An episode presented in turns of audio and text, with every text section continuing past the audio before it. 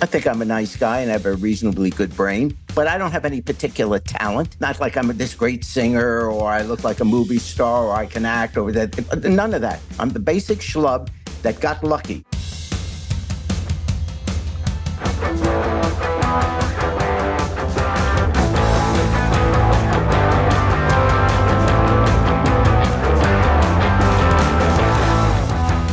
Hey, I'm Chris Cuomo. Please subscribe, please follow, please spread the word. That's what I want for my holiday treat. And don't forget, if you're an independent, and more and more that's what we want to be when it comes to our politics, then you're a free agent. Wear it proudly. Get the merch, okay? And please watch the show on News Nation, okay? 8 p.m. Eastern Time and 11 Eastern Time. If you know you're out, have friends, that kind of stuff that I don't have. And very cool. You can find it by looking at the top of my Instagram page, and there's a finder there for you. And it's a show for independents where I'm taking a deeper look at what I think matters that you're not hearing enough about as somebody wants to be a critical thinker and make your own decisions. Now, that led me to want to talk to Jerry Springer, but it's a circus. No, I talked to him about his show Least and Last, although I must tell you, I've always felt that his show and others like it within that genre until you get to like the really wacky are a laboratory of who we are. Okay. The idea that he kind of distilled some lowest common denominator, I think the key word in that would be common. because I think that what unraveled on his watch and still does, both his shows are still in syndication. But what I wanted to talk to him about is politics. Do you know that not only is he a history buff, but he was in the game for a long time? He was mayor, he ran for governor, he was city council big shot in Cincinnati, Ohio. He is a student of the game watches the game, and he is worth listening to about the game. Jerry Springer.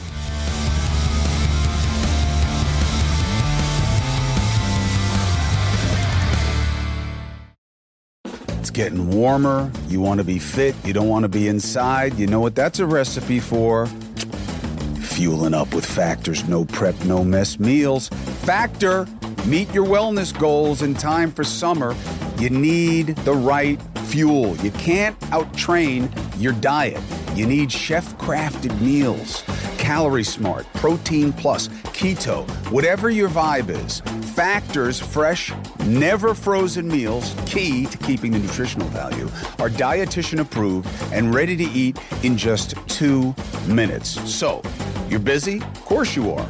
You want to get out, but you want to enjoy something that's giving you what you need, including great taste. That's what Factor's all about. Head to factormeals.com slash Cuomo50. Use code Cuomo50. Why is it 50? Because you get 50% off your first box, plus 20% off the next month. That's code Cuomo50 at factormeals.com slash Cuomo50, and you get 50% off your first box plus 20% off your next month while your subscription is active. Support for the Chris Cuomo Project comes from Prize Picks. Prize Picks, man, if you like DFS, this is the way to go. America's number one fantasy sports app. Three million members. Why? Easy, exciting, plenty of action. Makes watching the sports, makes watching the players more fun. You just pick more or less on two or more player stats, and if you're any good, winnings roll in. And now you can win up to 100 times your money on prize picks with as little as four correct picks. You can turn 100 into 10,000. You can turn 10 bucks into a thousand. Basketball, hockey, college, you know, all the different entries today on Prize Picks, America's number one fantasy sports app. You ready to get started with prize picks? Download the app today. Use code CCP. You'll get a first deposit match up to 100 bucks. Again, download the app today. Use the code CCP. You get a first deposit match up to 100 bucks. Prize picks. Pick more, pick less. It's that easy. Jerry Springer, thank you very much for being here with me on the project. Appreciate it. Thanks to you for having me. We agree. I am thankful for you as well. Um, I, I, take you back in the memory time machine. It's 1976, 77. You right. decide not only are you politically active, not only are you interested in your community, but you want office. You are 32, 33 at the time? Yeah, when I yeah, 32 when I announced, yeah. What did the people in your life at that time think about you going into elected office? Of course, for the audience, you would uh, uh, wind up winning and being a one-term mayor of Cincinnati. What did they think about you getting into politics? Well, it actually started earlier. When I graduated law school, I, I went to work for uh, Bobby Kennedy, which obviously only turned out to be a few months. And uh, then I moved to Cincinnati to start practicing law, but I was very active in the civil rights movement and the anti war movement. So I decided in 1970 to run for the US Congress as an anti war candidate in the Democratic primary. The weird thing that happened there, the Democratic primary, now this was Cincinnati, I just moved there, and uh, I was basically from New York. And so, you know, it wasn't as if I had any chance. However, the primary was on May 5th, 1970, the Democratic primary. May 4th, the day before, was tragically the Kent State shootings. Mm-hmm. And I was the anti war candidate. There was such an outpouring that I wound up winning the Democratic primary, and I was 25 at the time and that was my entry into into politics. Crazily, the fellow I beat was named Vernon Bible, so the the headline the next day was Springer slashes Bible. So I won the primary, and that got me into politics. And uh, I lost the general election. It was close, but I lost. And then the next year, I was elected to Cincinnati City Council. So the long winded introduction to answer your question is that by the time I ran for mayor in 77, I had already been three times elected to the city council. So I wasn't unknown because I was the the top vote getter in the council races, it wasn't that surprising, I guess, that I won the election for mayor. And, and my family was, you know, they knew of my political uh, interest. And, uh, you know, I'd grown up being incredibly interested in politics. It was every night at dinner, my sister and I and my mom and dad, we would around the table each have to tell one story that we read about in the newspaper. And, you know, when I was a little boy, they all happened to be about sports, you know, how the Yankees were doing or the Knicks or the New York football giants. But then as I got older, I started to be more involved in the stories, you know, about this was the late 50s and the 60s. And so civil rights was was our life. And then the Vietnam War was our life. Very important, though. What a great gift your parents gave you, your family gave you, and having you develop that kind of cultural literacy and sense of what was happening around you. A lot of families don't do that today only one term as mayor. Why? They had term limits at the time. So the next time I got the most votes, but it, when we had a coalition with the Charter Party, there were three parties in Cincinnati the Democrats, the Republicans, and the Charterites.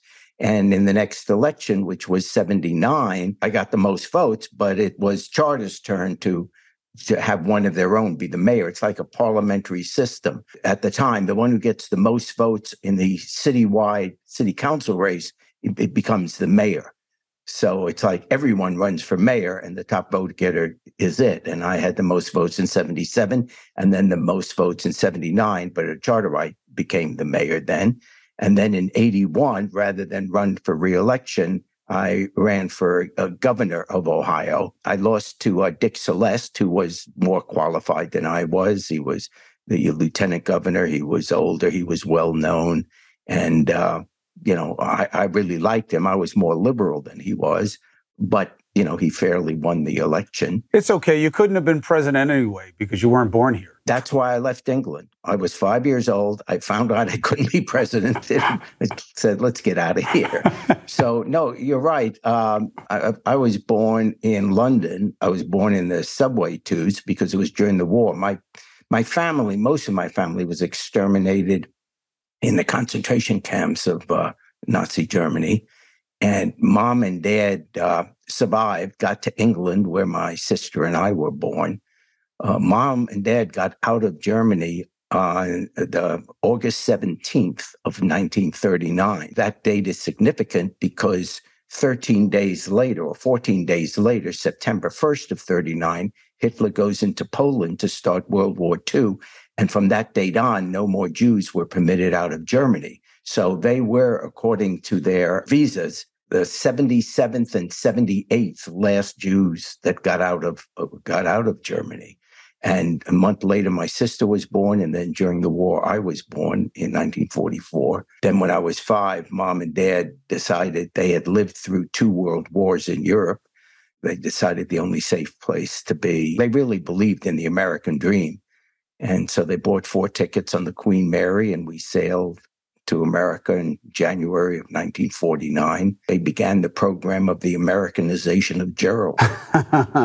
so that's the background to why why the political interest, why that it still to me is the thing I'm most passionate about. I know I made my living in television. I didn't think that would happen. I thought I'd make my living as a lawyer. And that's what I started out. But politics has always been my passion and remains it to this day. What does it mean to you that we have what is an apparent resurgence, if not a magnification, of hate specifically directed toward Jews now. And not just in the celebrity form of Kanye West's, sure. uh, yeah. you know, his crux of illness and ignorance. What does it mean to you? It never leaves my consciousness.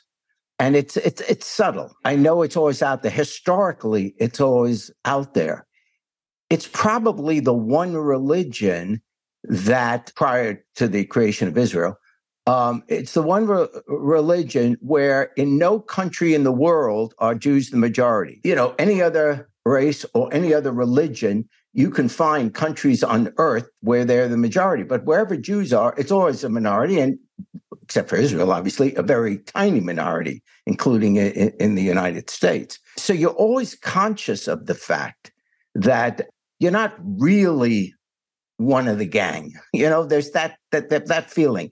I can't tell you that I have ever personally been discriminated against. So it's not like woe is me. Woe is my parents. Woe was my uh, grandparents who were exterminated and uncles and aunts, etc.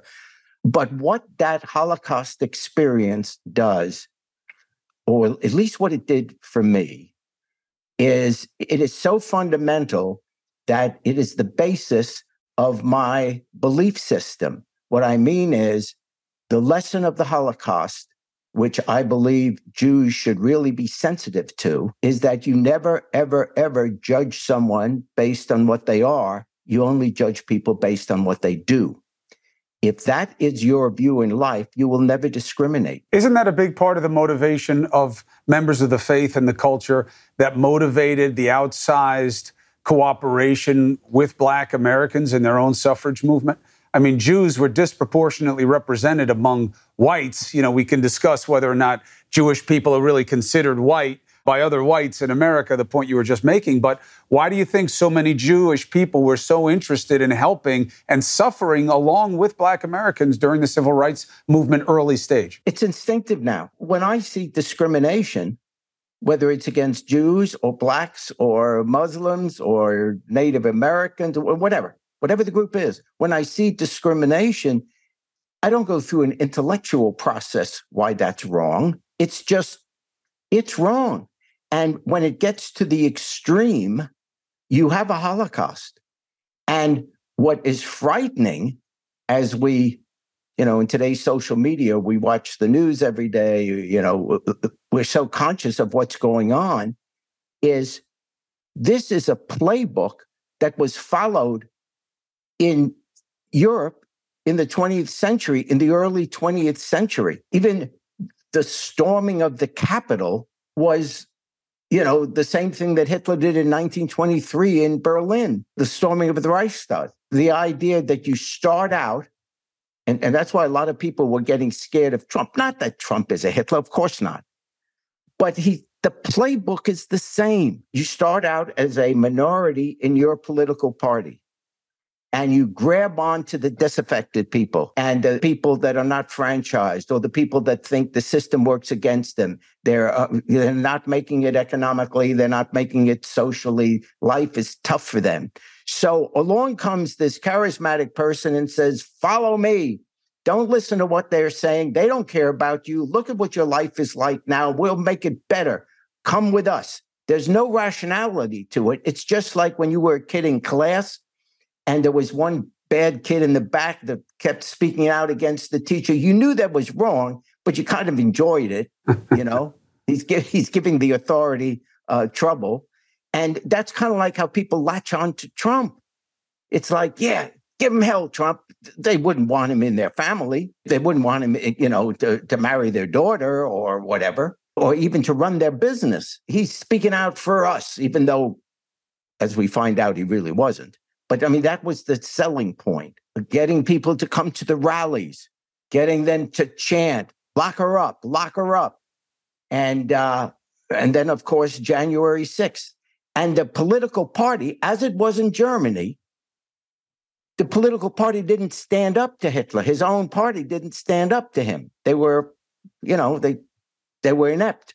And that's what we're seeing today. Do you think it is by coincidence, or do you believe that the former president knows the playbook and played it on purpose? Well, he certainly didn't read it because that he doesn't read. He had racist attitudes before he ever ran for president.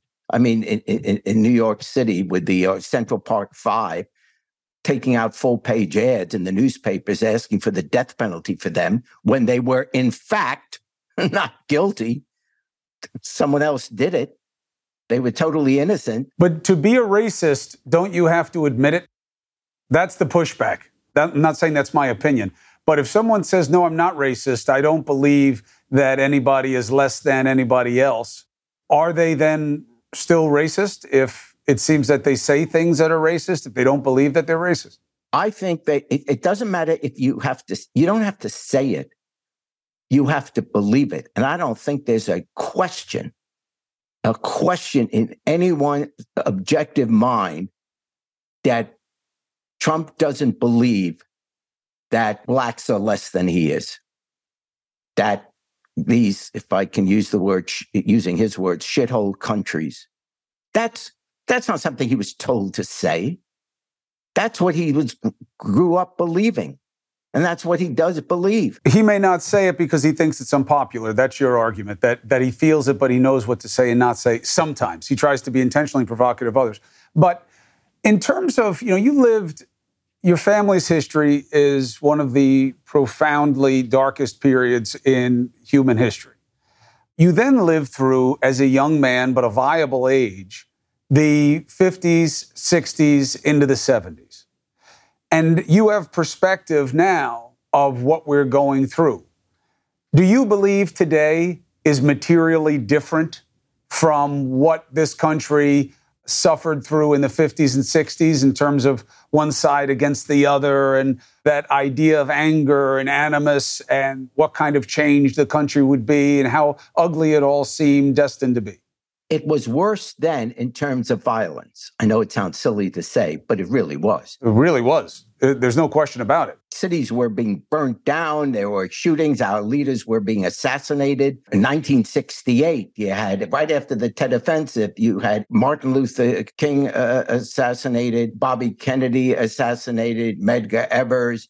It just, it, it, it didn't end. And you had the riots in Chicago at the Democratic Convention. And then, in an ironic bit of fate, we wind up electing Nixon president. That's how the year comes to an end. So it was far more violent and and uh, generationally split back then. What's different now is there was some ultimate control over how society behaved because there were only three major networks you didn't have social media. You know, everyone was getting the same story. There wasn't an argument over the facts. There was a debate over where America should go, what we should be doing. But we didn't question whether we should have an America. We didn't question whether we should have a democracy. We fought over who should win the elections, but we didn't say, let's not have elections.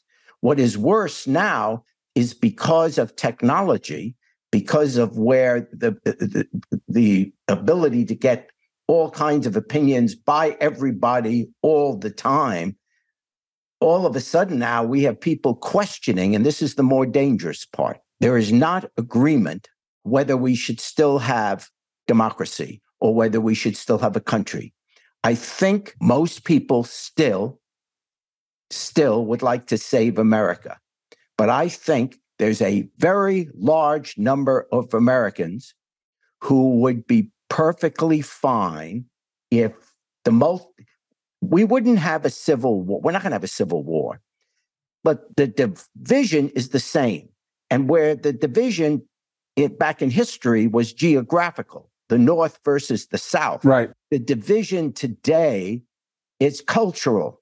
So there is no question the right wing of our culture, how they see America versus those of us who believe in the Statue of Liberty, who believe in the Constitution, who don't say terminate it or rip it up or whatever, or, or not pay attention to it.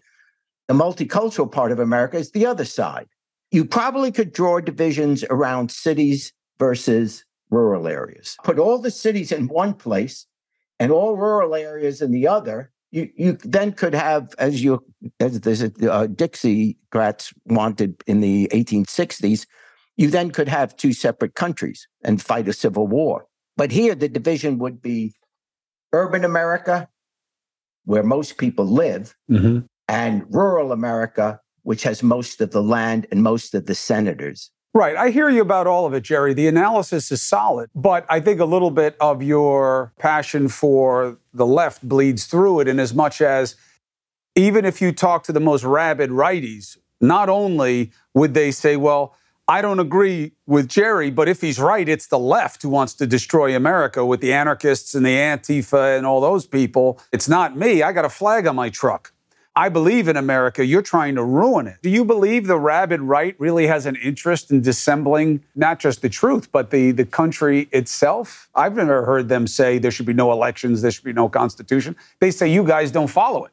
Well, uh, in terms of the election, I think an awful lot of, of the right wing says, uh, no, we should you know, Trump should be installed as. Well, they president. say the election wasn't fair because they've been duped by, you know, agents of their own animus but they don't say there should not be elections. They did say in many places don't vote, don't vote by mail. They try to suppress the election. It doesn't matter what they say. Of course, look, how many times have you seen the trucks going with the American flag on one side of the truck and the Confederate flag on the other? You tell me how that's consistent.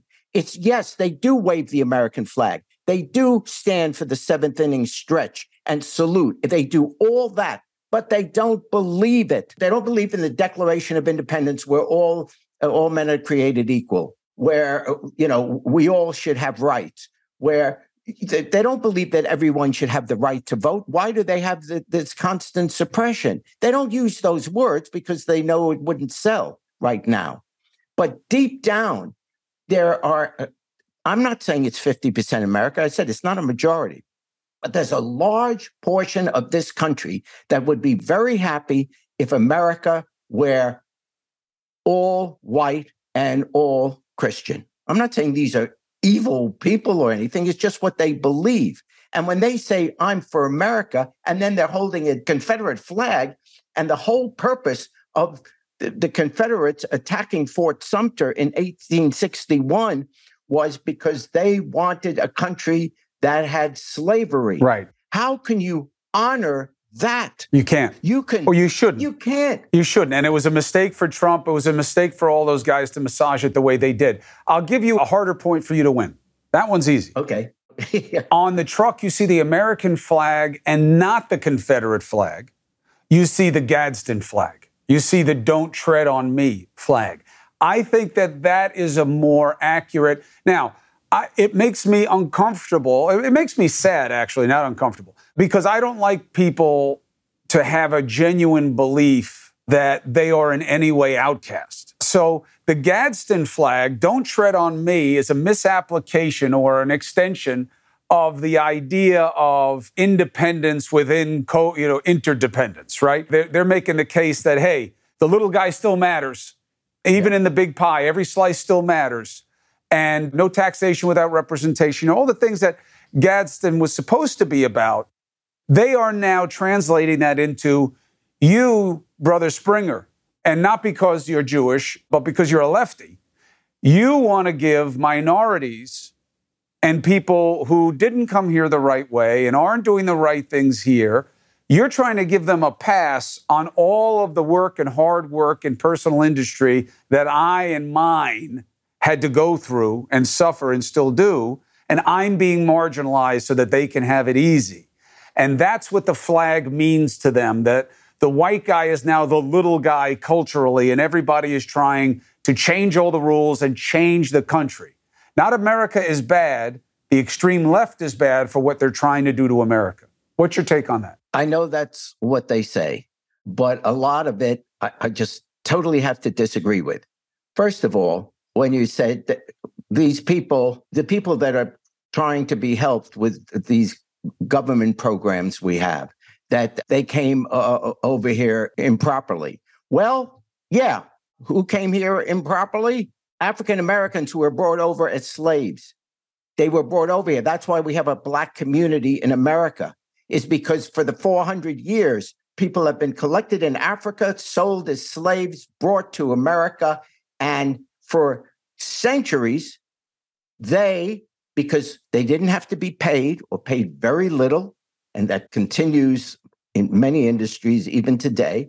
They're paid less, less they, they are discriminated against not being able to live in certain neighborhoods, not being able to go to certain schools, not that it, oh, it's getting better now to say that, whoa, these lefties, they're helping these people. You know, all of us, except if we're Native Americans, came over here because we were running away from something, tyranny abroad, we came over here with the idea that we all would have an even shot. But we don't give people an even shot. And by the way, this was first discrimination against Catholics. Mm-hmm. And the same arguments. How can we have these Catholics here? The, the world, the America's going to be run by the Pope. How can we have that?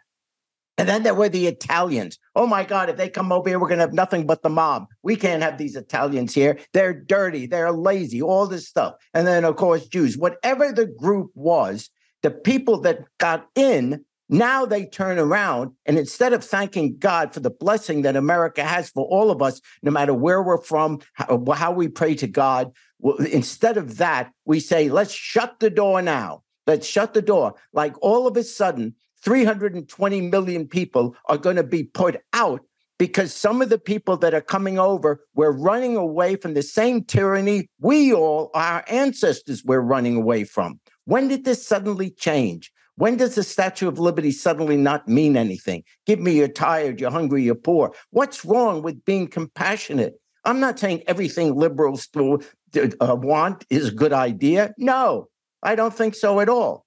But when liberals, it, this is a generality, what I'm saying now, most of the time, when liberals make a mistake, it's, a, it's not a mistake of the heart. It's not because they're not trying to make someone's life better. It's because the program they came up with doesn't work or maybe doesn't make sense. That's a legitimate debate. But the motive of the left is far more compassionate. You know, you never hear the term, which uh, I remember President Bush term compassionate conservative. Yes. You never hear someone have to say compassionate liberal, right? I mean, it, you have to modify conservative to say, I'm a conservative, but, but I'm very compassionate. Support for the Chris Cuomo Project comes from Done with Debt. This is a big one, especially in America, man. You need Done with Debt. If you're one of us who's addicted to credit, you need Done with Debt because you're going to bed thinking about how much you owe and what the minimum amount payable is and what are you going to do and you're never going to get out from under it. And look, is it your fault? Yeah, in part, take responsibility for your spending, but also the system traps you in debt. High interest credit cards and loans. It's almost impossible to pay off your debt once you get into that cycle. Insane inflation keeps you stuck paycheck to paycheck. And that's why you need Done with Debt because Done with Debt is your lifeline. Done with Debt has an ingenious new strategy to help you deal with debt faster than most of us would think possible. Done with Debt analyzes your debt gives you options that you'll qualify for.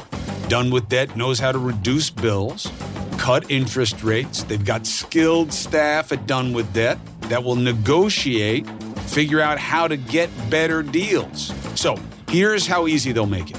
Go to donewithdebt.com, donewithdebt.com, and start getting out from under the problem and toward the solution. You got debt? You need Done with Debt. Support for the Chris Cuomo Project comes from AG1. Listen, my brothers and sisters, you know that I take my health seriously, right? I'm an aging athlete, I'm dealing with long COVID. That's why AG1 is a big part of my game, and I have been taking it for many years. Why? Because it's one and done. I don't have to worry about the combinations. I don't have to worry about the price the same way. It's so much less expensive than taking all these things separately. And it's the deliverability. It's just a scoop and a glass of warm water for me, but you can put a scoop of it in whatever you want. And boop, down the hatch, and that's that. People ask me all the time, AG1, do you really take it? Yeah, it's all over my house. And I've been drinking it for a long time, and I think it works. I have partnered with AG1 for so long because they make a high quality product that I trust to have as part of my routine every day. So, you want to replace whatever you're doing now? Start AG1.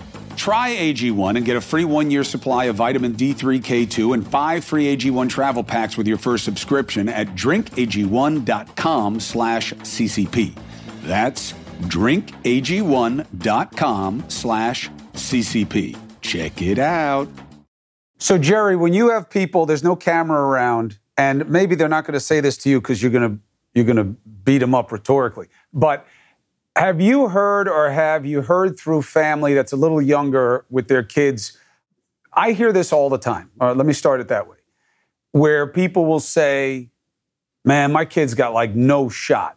Uh, yeah, he's an A student and his SATs are good, um, but it's not like he's some killer athlete and he's never going to get into college because they only want minorities now. He's got no shot. I hear that all the time from, and here's the key part that I want your take on. Not from bigots, from white parents almost exclusively, uh, many yeah. of whom are Jewish, by the way.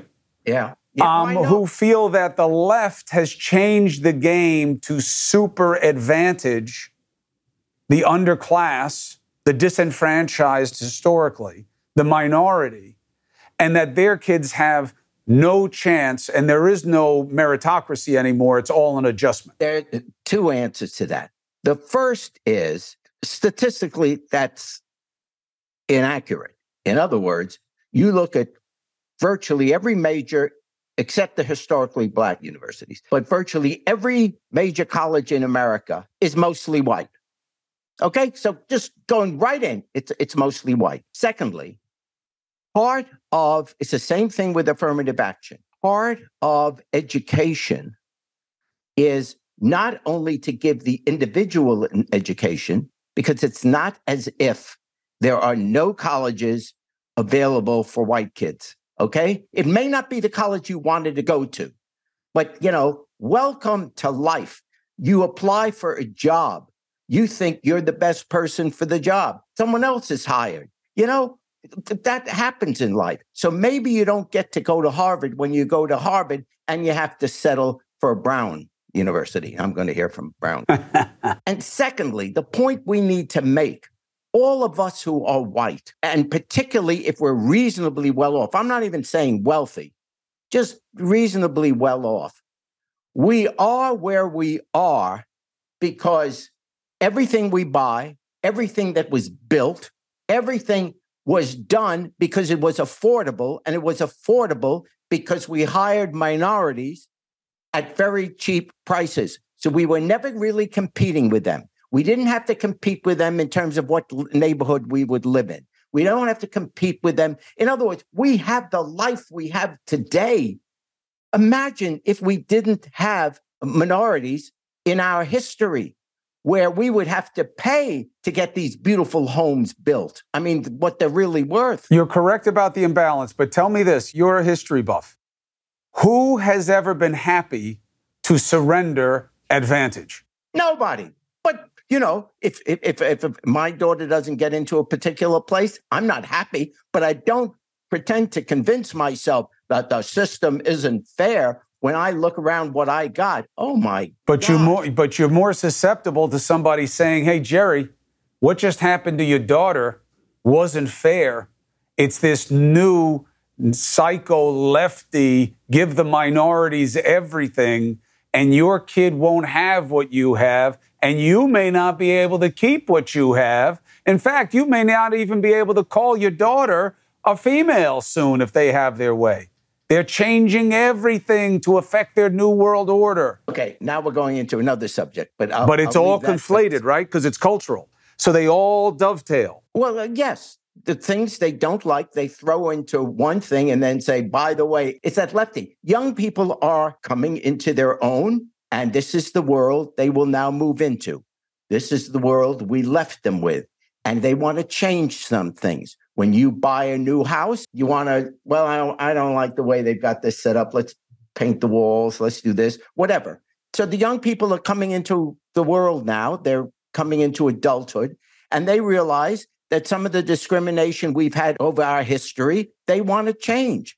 God bless them. It's their country, it's their world. Why can't they? 20 years ago, your political career was dead. I'd say 10 years ago, maybe. Your career was dead. If you would run for political office and say you supported gay marriage, you would have to say, well, I, I, I, I the relationships are okay. Obama had to finesse it. Right. If it wasn't for big mouth Biden getting out there in front of him and saying he's, of course, we support gay marriage, he probably would have slow walked it. Exactly. But the same with Biden. It's because young people are standing up and saying, don't tell me who I can love. That's how you did it. And God bless you. That's what you believe. That's what you do. That's the way you want it.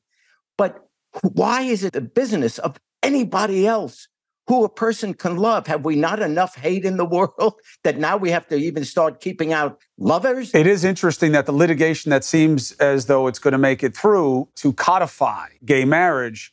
It is interesting that some of the guys on the right feel that they have to put religious freedom things in the same bill. And, you know, as you well know, but people should also understand there is no need for this particular offset in this bill. They just see it as a cultural offset that, okay, we'll say what Jerry's saying. Everybody should love whoever they want. Marriage is about love. It's not owned by any gender or, but we got to put some religious freedom stuff in there also because if it's against your religion uh, to do something like that, you shouldn't be forced to do it. it. The law takes care of that. The law takes care of it. The, the law doesn't force anybody to marry someone of the same sex. And, and these and these places are, you know, almost every Christian church. It's not that they have to marry people. It's hard enough to get married in a Catholic church these days. You got to go through all, jump all, all these hoops. But that is the cultural schism that you're talking about. They feel that they have to have a win because they don't see as clean a win in gay marriage as you do. I'm not even sure the politicians that are pushing it necessarily believe that. Some Then why are they pushing it? because their constituency, they live in a state where virtually everyone is Christian and white, and they want to get reelected, and that's an important issue to uh, the people. I'm not. I'm not downgrading these people. I'm not casting judgment. I'm just saying I disagree with a lot of their views, but they're entitled to have that views. But that's why the politicians are responding to it. Trump's the easy one because we don't have to then get into whose religion we like and whose Right. doesn't. But just dealing with with Trump, you know because you cover these people all the time. You know very well that 90% of these Republicans in a private conversation will say, This guy's, oh, he's out to lunch. Yeah. He's, yeah. They admit they know that it's, but they say it or they keep silent when he says these horrible things or does these horrible things because they want to be elected. Well, it's a, it's a number of factors, right? People are angry. White people specifically are angry. As you know, again, as a student of history, there's a reason that the Greeks gave us the word demagogue, but they gave us no positive opposite. Fear and prejudice work when it comes to persuasion. People will act out of self interest, which is self protection primarily. And when they are afraid, they're looking for an agent of their animus. And that's why Trump pulled off one of the most interesting things in my lifetime politically, which was developing a constituency that he has no real connections to. This is a guy that when you and I both met him in New York many years ago, he wouldn't shake your hand because he yeah. was a germaphobe, but he was really just yeah. afraid of others. Yeah. You know, he didn't want you to sully him in any way. But what he had, which wound up being more important than his wealth, his acculturation, his identification by geography, or any of the things that a lot of his constituency would usually reject as an other, not them at least, he made up for by being able to empower them in a system that he said he knew, that he had worked, and that he hated as much as they do. And the enemy of your enemy is your friend. Uh, what I've learned, and I knew it then, but I understand it better now. Yes, there are a lot of passionate lefties like you, but not so many are as motivated by fear of relative extinction the way people on the right feel right now. I'm not saying they're right or they're wrong. I'm saying it's how they feel. Their politics and the good news is, and, and I got two other big points I want to go over with you. Uh, and I appreciate you for this because you're so smart and people are going to benefit so much from the conversation. I'm not saying lefties aren't passionate. I was raised by one. I, I get it. I got them all over me. Uh, what I'm yeah. saying is, I, by the way, I loved your dad. I did too, and I miss him. Although I'm happy he's not seeing some of this stuff. Yeah, go ahead. The fear that I see on the right is special. What motivates the politics on the right, the fear is profound. It's existential for them. Now, that is very powerful medicine, and it's being abused by some of the people who are pretending to be their friends and allies and leaders. But that is more powerful than what I see on the left. And I don't mean that a, as a beneficial comparison. I mean it in terms of the stakes for these people. Fear is real. And they have that more than the left has it right now, at least in, in my perception of it. The big concern and the good news, I see good news. And I don't mean this, I'm not Pollyannish, although I have no problem with Pollyanna. Yeah. People misunderstand her story. The core of this country, the core, the majority, the largest part, does not feel any of the things that we've been discussing. These are almost exclusively the providence of magnified minorities that have been blown up into super relevance by social media and by lazy reporters like me that use social media as a proxy for Vox Populi and say, well, 50,000 people said this about Jerry Springer. That's where America is. And that is not where America is. The majority is not Twitter. And that's our salvation. And we saw it in the midterms that the majority of this country, we call them swing voters, now they're independents, whatever you want to call them, I call them free agents they are going to be the last word on most of our movement in this country. And I think that's a good thing because I believe the core of this country is still reasonable and not persuaded or dazzled by extremes. That I clearly agree with. I agree. The majority still will, you know, if, if I'm betting, I'm betting that America survives. It's threatened, but it will survive because I think a majority of the people are where you just said. But let me uh, disagree on one item you said. Please. The fear is visceral. I agree with that lower income whites are feeling this, this fear. I would suggest that is a white perspective because can you imagine being African American? I'll start with African Americans who live in urban areas that are overwhelmingly low income. You want to talk fear? Even if you're a, you're a doctor, a, an, an African American attorney, and you're driving home at night. Yep. Every time there's a police car, you're looking at the rearview mirror. Is he going to pull me over? Is he going to be stopped? They live with fear every single day. That's visceral. That's real. And they see it every day. Kids grow up with it, and uh, African American kids, and not just African American, minority kids grow up and, and, and, live in areas or go to schools where it, it, it's tough. And every mother worries, please be home by dark. You know, I hear gunshots. Where are you? Where where are these shootings taking place? Most of them. I'm not talking about the mass shootings. Mm-hmm. Those are crazy people, but they're also white, by the way. In other words, it's part of the culture we live in. I hear the same things you do. I swear I do. In fact, I would say that in terms of my show business, half of my audience is the constituency you're talking about disenfranchised white people. So I'm in touch with that. That's, you know, country music is the background music for, you know, my career. And yet those of us who are white, it's impossible to be in their shoes because if we have an incident, we'll talk about it at the next party. The people that live with this every single day of their existence, you hear very successful African American men talk about whether it's Obama or whatever the profession is. And they talk about, I live with that fear every single day. Jerry, you are right. You are 100% right. And that happens to be a cultural part of education that a lot of people in this country still don't have because they're not blessed with living around and loving and having relationships with people who are different than they. For all the diversity in this country, there's still a lot of silos and pockets. But you lose the election to me.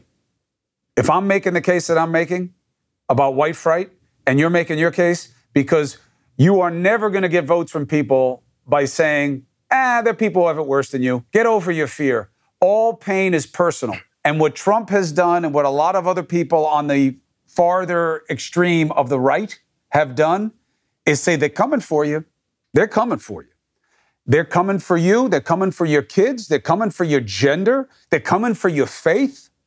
All of the things that used to mean America to you, they want to change for these new people. And yes, it's familiar to a historian, but when you live in it, it's powerful and they find good examples. You are correct that a majority of white people will say exactly what you just said they say, which is, you know, don't tell me the other people, I'm feeling pain, so I'm going to vote my pain. And that's why a majority of white people do vote Republican. But a majority of America votes Democrat. I'll say it again. The last seven of eight presidential elections more people voted for the Democratic candidate than the Republican. Only in 2004 did more people vote for the Republican Bush. Every other election, Hillary Clinton got more votes mm-hmm. than uh, Trump. Gore got more votes than Bush the first time. That so it isn't as if Americans see we, we keep getting back into what white Americans are saying, but when you talk America, you talk about a country of all kinds of religions True. and races, etc. And they feel the, the, the visceral pain you talked about. They too feel, and since there are more of them than white Americans, well, there are more of them than there are of scared white susceptible yes, yes. Americans to this, these politics. Because let me tell you, eight out of 10 haters that I have on social media are white men who are balding and with beards. Not all of them but predominantly. And a lot of them have Italian last names. They should turn their face around and then their hair would be on top. I never make hair jokes because I'm afraid of the jinx. Let me ask you one other thing, though, and it, and it should be very instructive to everybody who downloads this and, and, and or watches it and listens. I have a couple of TV questions for you. What do you think you learned about the country through your journey in daytime and syndicated TV?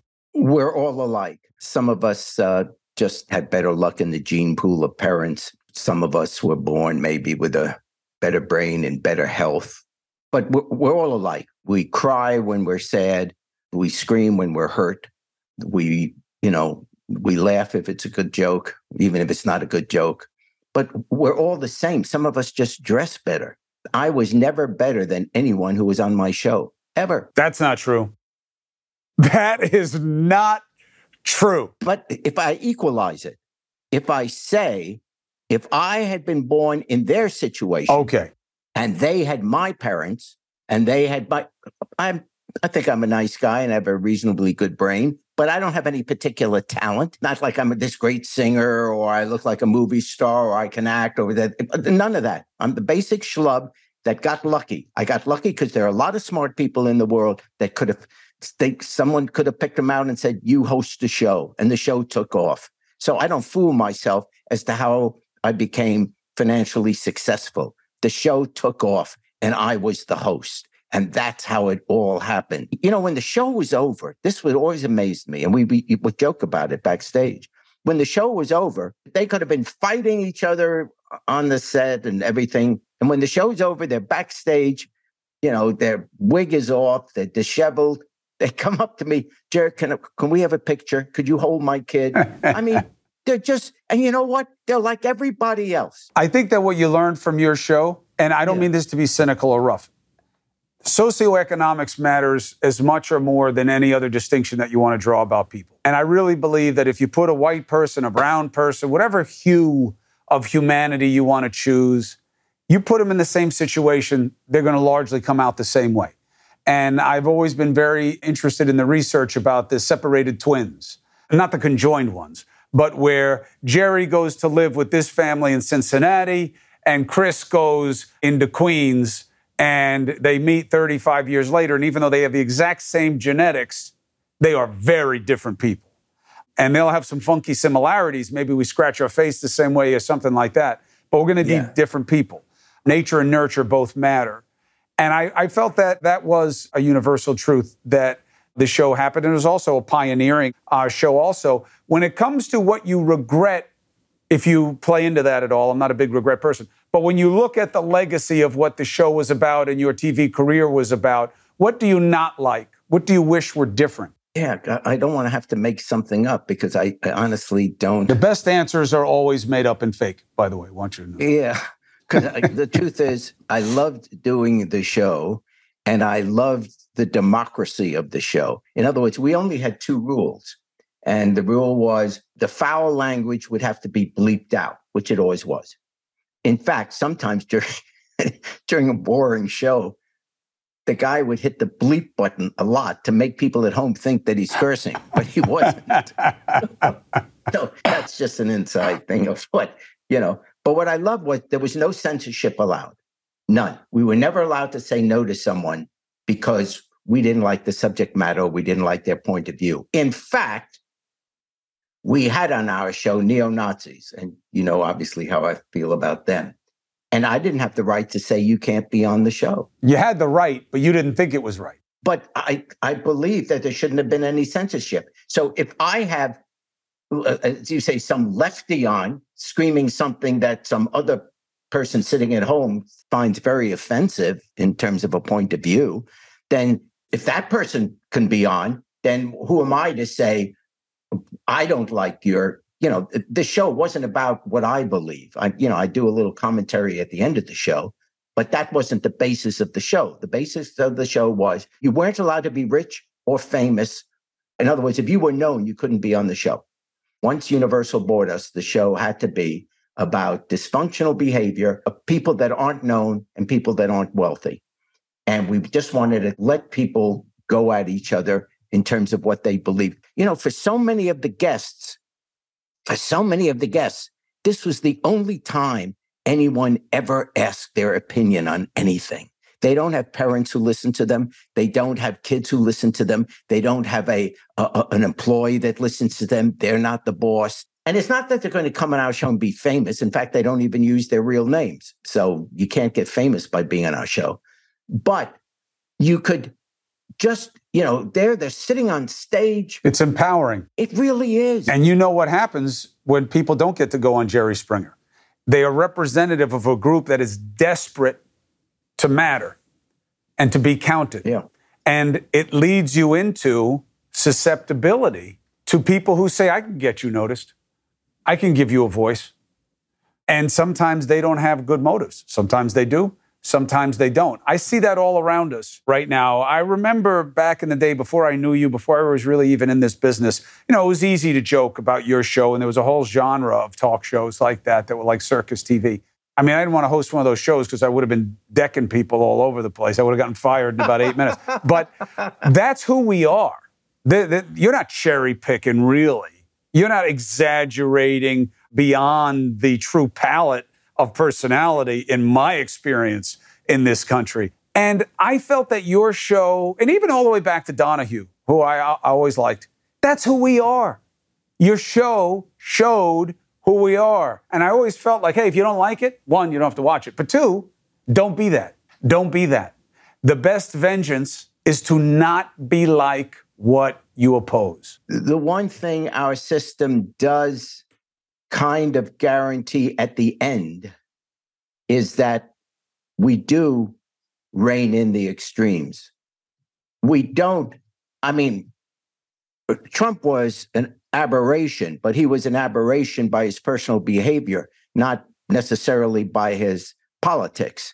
In other words, he, he you know, he was a Democrat before he decided, oh, I better be Republican. So there was no political philosophy with Trump. It was all what, you know, what's good for me. But other than that, throughout history, you know, by the time you come to the general election, we're choosing between two fairly middle of the road candidates, which angers what you call the left and the right, uh, and what everyone calls the left and the right. That angers them. But the truth is, in the end, you got to appeal to the middle. And we're seeing it with Ron DeSantis right now. During, you know, several months ago or before the last election, he was saying in Florida, oh, he was saying things worse than Trump. But watch him if he becomes the front runner. And if it looks like he will get the nomination, he is going to start moving towards the middle like you've never seen before. Well, that is traditionally what happens. If anything, recently it hasn't happened, but it's supposed to. Yeah, it, it is. The only place it doesn't happen is in Congress. But because there you're dealing with a little neighborhood. And so the only constituency that congressperson has to worry about is that four or five mile area around his house. Well, but also you're being elected to oppose now. That was never the rule. Back when you were in the elected game, even my, you know, my father's whole stint, people would ask you what you did and how you got it done. And there had to be collegiality, not because you're all in cahoots, but there had to be cooperation. I was much more happy with pork in bills. Than I am yeah. with opposition as a legitimate position, where all I'm here to do is to stop Jerry from getting anything done. Look, I believe we can get to a better place. I just don't think it's going to be easy because the easy way is very tempting, and the easy way is what we're doing right now. You and me on a ticket, unbelievable. We'd go right to the bottom. It'd have to be self funded. and you'd have oh, to be the face oh. on the oh. poster. No, no, no, no, no. I would stand next to you and I would say, Yeah. Yeah. What he said. Yeah. yeah. yeah. If you don't like yeah. it, come talk to me. Um, Jerry Springer, I appreciate you. Uh, you're great. You really are. God bless and be well.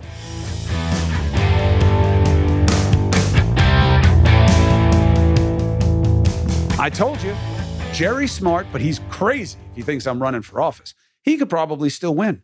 It's nice to get a return to reasonable, even though he is an old white guy. So subscribe, follow. Please, if you're an independent, you're looking for gifts, I got a cheapie for you. Get some free agent merch. And remember, the money's going into a kitty that we are going to use to give to others. That's what we're going to use it for in the main. And I am on TV. I am on TV again. Thank you for asking me to come back. I've been back for a couple of months. NewsNation. All right, 8 p.m. Eastern Time and 11 Eastern Time. So you can find it easily. There's a channel finder for wherever you are on the top of my page. Check it out. Let me know what you think. Thank you for subscribing. Thank you for following, and I'll see you next time.